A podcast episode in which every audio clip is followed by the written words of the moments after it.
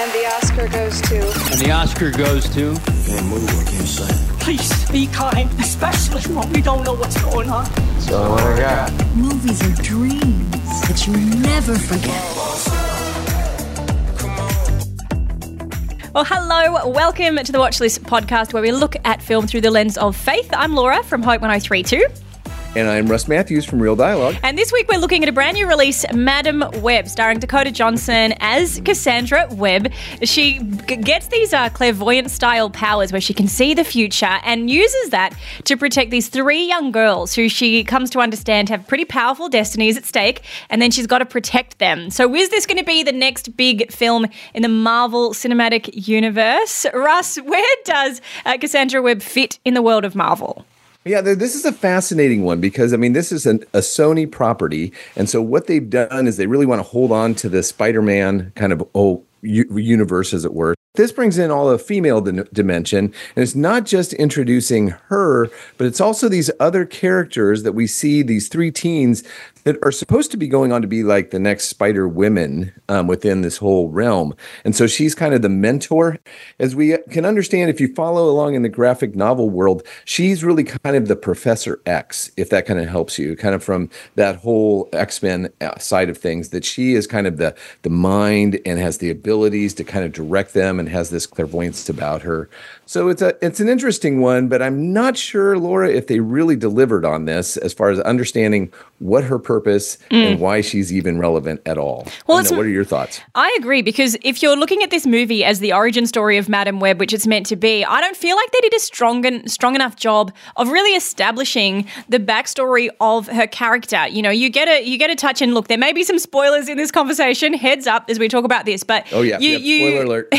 you get a sense of you know who her mum was. This woman who is a scientist investigating this particular spider that is in peru and that is how uh, cassandra does end up with some of the powers that she has part of that backstory. And so you know that it's like okay this is who cassandra's mum was this is when she was born this is kind of like the touch on her power. But they don't really develop the character of Madame web in terms of explaining like where does she exactly fit? What is the significance of what later we find out in the movie uh, sort of her secret powers? I would say in some respect the way that her mind fits into her overall powers I didn't really get a sense of like who Madame Web was, and then you're supposed to be believing that she's going to be the next kind of matriarch of this part of this whole kind of Spider Verse, as you put it. I mean, I think that's probably one of my biggest knocks. It's not that I'm anti Dakota Johnson, but I just don't think that Dakota Johnson necessarily has the charisma to kind of carry this kind of character. The way that she acts and the way she, her persona is, you just don't really like her. And so the, the problem is, it's kind of hard to engage with her or find her appealing. One of her strengths is what some might call like this kind of cool girl aesthetic. she's a little bit exactly. aloof. She's a little quirky. She kind of does so well in these more kind of indie sort of um, style roles, you know, and she has done very well in that. Whereas in this one, those characteristics don't necessarily translate for a role that's meant to be a little bit more uh, kind of traditionally motherly and like warm and that kind of nurturing aspect that these girls, if you're going to build trust with these three girls who are total Yes, strangers at the beginning and they're going to go with you, I'm not quite sure what the connection is that she's meant to have with them that would build that trust. Because if she's being like aloof and cool girlish, yeah, to one degree, like that might work. But then she's also not warm enough to build that trust. So it's like, I'm either going to feel like I'm not cool enough to be your friend or that you're not really trustworthy enough because you're not kind of, I'm not feeling that like warmth, if that makes sense. But then on top of it, the, all these characters, these supposed teens that look like 30 year olds, it's fascinating to me kind of looking at these three women and they're supposed to be a, an outfit, a unit, a troop, or whatever you want to call it. And I never really felt like they had any chemistry um, themselves within themselves, but it was really forced and quite quick. So I guess I can understand that, but I just wasn't quite sure that the whole thing gelled as far as the group itself. Yeah, there was a dynamic. There's a little bit that was a little bit strange because even with like the baddie Ezekiel, he constantly has these moments in the movie where he's under threat because the three, you know, teenagers that you mentioned, there he has these premonitions that they're going to be the people that one day kill him. So he's trying to find them and make sure that he kind of kills them first so that they don't get to him. And that's kind of his whole objective in the movie. But he keeps saying, you know, if they get me, they're going to destroy all I have become and this kind of empire. But he's not really proven to be some kind of big entrepreneur or billionaire, whatever he's doing. Like, I, you don't really understand who he is. So it's like, what is this big thing you're trying to protect and stop from being destroyed? Because who even are you? You know, like we know who he is in terms of the plot, but you don't have a sense of why who he is matters and why these girls would be so, you know, sort of hell bent on like getting him and why there would be any particularly terrible consequence if they destroyed what he was doing. So there's kind of no like weight to the the story. Like the disconnection between all the different pieces, which is meant to be the story of a web, like given how disconnected it is reflecting that idea, it's like what are you doing? It was really really kind of hard to pin down exactly what was going on with this movie and why it did feel so fragmented. Oh, it was. It, it- that's one of the big challenges with these films as far as character development. I mean, what have they done? They haven't really done any character development on the villain, which really, for a great superhero to exist, you have to have an equal or even more powerful villain. And I really didn't know anything about Ezekiel Sims. I don't care about Ezekiel Sims. I see, can see that he's a bad guy based on some of the choices that he makes, obviously.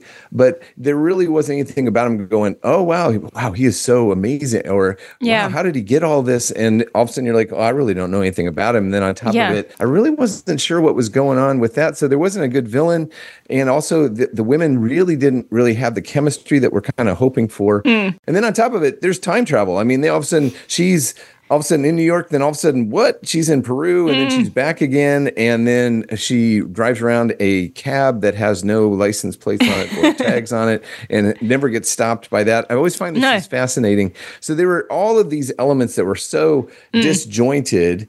And I think what they were really hoping for is that they would kind of develop this kind of new kind of side of the it's not the MCU, it'd be more it'd be more of the spider universe that they're kind of trying to develop over on the other side at Sony. I just found that they really missed it with this uh, with Madame Web and also some of the other live action ones that they've done.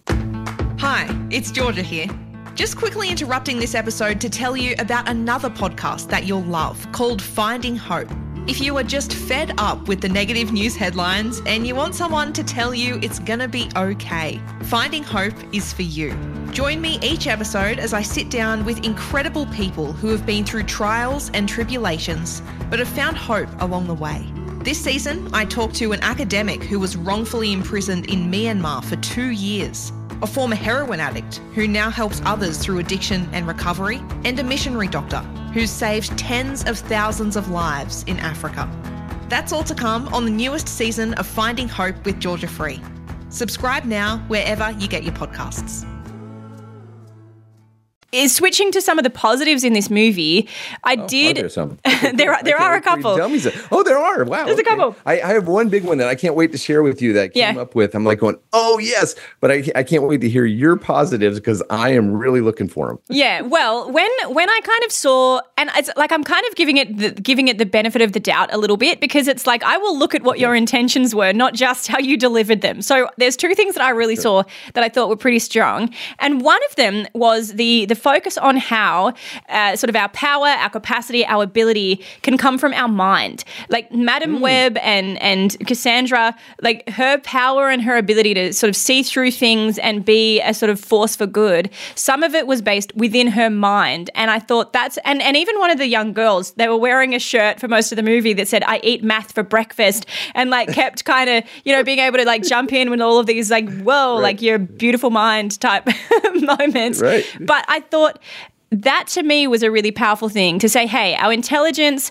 our minds, the way we think, our intellect, that can be something that is a true power, a true force for good in our world. You know, in a culture that comprise looks and strength and bravado and all of these things, to celebrate the mind and its power, I thought was a really great message to come out of Madame Web. And then I will also acknowledge that even though the delivery I love how may you're just I love how you're trying to find something. It's like you go, please find something nice to say about me. Well, keep going. there are a like there is a, a couple, but I will acknowledge that what they were trying to do too in creating this again this group where you've got like the the sort of the older woman mentoring and kind of helping to protect and Yeah. shape the lives of these younger girls. There's something really positive in that because inherent in Cassandra's character is the fact that she can see ahead that these young girls have a really significant destiny that's going to be sort of uh, coming up. And so her thing is to say, what can I do to protect them in a very practical sense? Don't want them to die,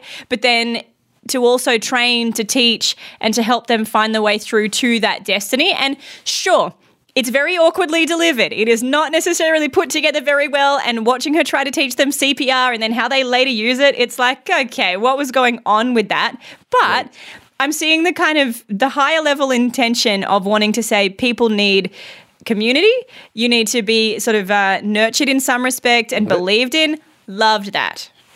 That's right, and I and I totally agree with you. I, th- I think that that's one thing that I, I did take away from it. I think they were trying to develop, so the intent was there. Did they deliver? Not so sure. But yes, the value of mentors and the value of community and how we all need one another. And then also, I mean, even, kind of there's a biblical edge as far as they all kind of considered themselves orphans, but yet as a community that really brought them together as a family. And so that they were really kind of seen of having value and also what they would also project on and continue on to be, as we don't un- unfortunately see in this film, but it is one that we, if they do get another film, it would probably show that. Mm. Now, I've got two, two, two of my positives. You ready? Ready. Mine are you know, a little more cheeky, but one is that this one is going to make Morbius and the Marvels look like cinematic gems. I mean, Hey, This- Venom is brilliant. Venom is great. I didn't say anything about Venom. I really Oh, good. Oh, I misheard you. I misheard you. I misheard you. I said Morbius, Morbius, and the Marvels. Um, those those two films, which weren't all that great, and I wasn't really a big fan of either one of them. But I found that they were really they actually had some value that went beyond this one. So this one kind of goes. Fortunately, takes the the banner. It takes all the way down the bottom rung of the ladder as far as quality of films in the whole MCU thing. But my favorite thing, okay, this is my favorite thing, especially as we're looking ahead to kind of the celebrations that might be going on in relationships and people wanting to go out to see movies together, maybe as couples or as friends. This actually gets the Phil and Claire Dunphy Award from Modern Family for me. Okay, and I explain to you real quick. What that means is that in um, season two, chapter, I mean, episode 11, they have, they go see movies this one is actually the episode's called We're Not Here to See Crockett Puss. Looking at the fact that they go see silly, dumb films to kind of bring them together as a couple. And so I really think that this one definitely qualifies as the Phil and Claire Dunphy Award as being that time. If you want to go out and see a cinema, you want to see a movie that really doesn't make you think at all, and you're just going to sit there and laugh at all the inappropriate times, and you're going to be sitting there going, "Oh, the popcorn's probably better than the movie," but really, more than anything, I'm investing in the person I'm with. And so that's when I think that this one really wins that award for me because I was trying to find something positive, and that's where it's at. You can bond over trashing it. You know, I like that. Like if we, this is, I think it's um uh, comedian Dustin Nickerson who says this, where he's like, the people that have the best relationships are the people that hate the same things because they kind of go ah, and you like bond over like shared hatred as opposed to you know shared love of uh, certain stuff. So maybe that'll be Madame Web for so many people. Like it, it is, be. you know, it is fun. And yeah, we haven't even said anything about Sydney Sweeney uh, playing one of these characters. Like I do feel for her a little bit that this was released after anyone but you and after she was kind of positioned in this other romantic comedy kind of world and then she's like into this one now but who knows will there be a sequel will we actually finally get to see the powers that these young girls are meant to possess i have no idea i don't know that it will get there but you can at least maybe start with madame web russ Yeah, man, we might be able to start with Madame Web. You know, what? and hopefully all we can do is go up from here. So uh, hopefully that we'll be able to see some other films that have kind of come out. And the thing is that you're still getting out to the cinemas. I just I hope that people will be able to go out and enjoy a movie at the movies. It, you know what? There are worse things to do, and you probably still can't enjoy the popcorn while There you're enjoying worse- your relationship. Over Oh, wow. Yeah. There are worse things to do. Well, with that, we'll wrap it up. But thank you for joining us on the watch list. You can subscribe wherever you're listening to your podcast. Of course, see video versions of this on the Hope 1032 YouTube channel as well. And until next time, we'll see you then. Bye. All right. See you at the movies.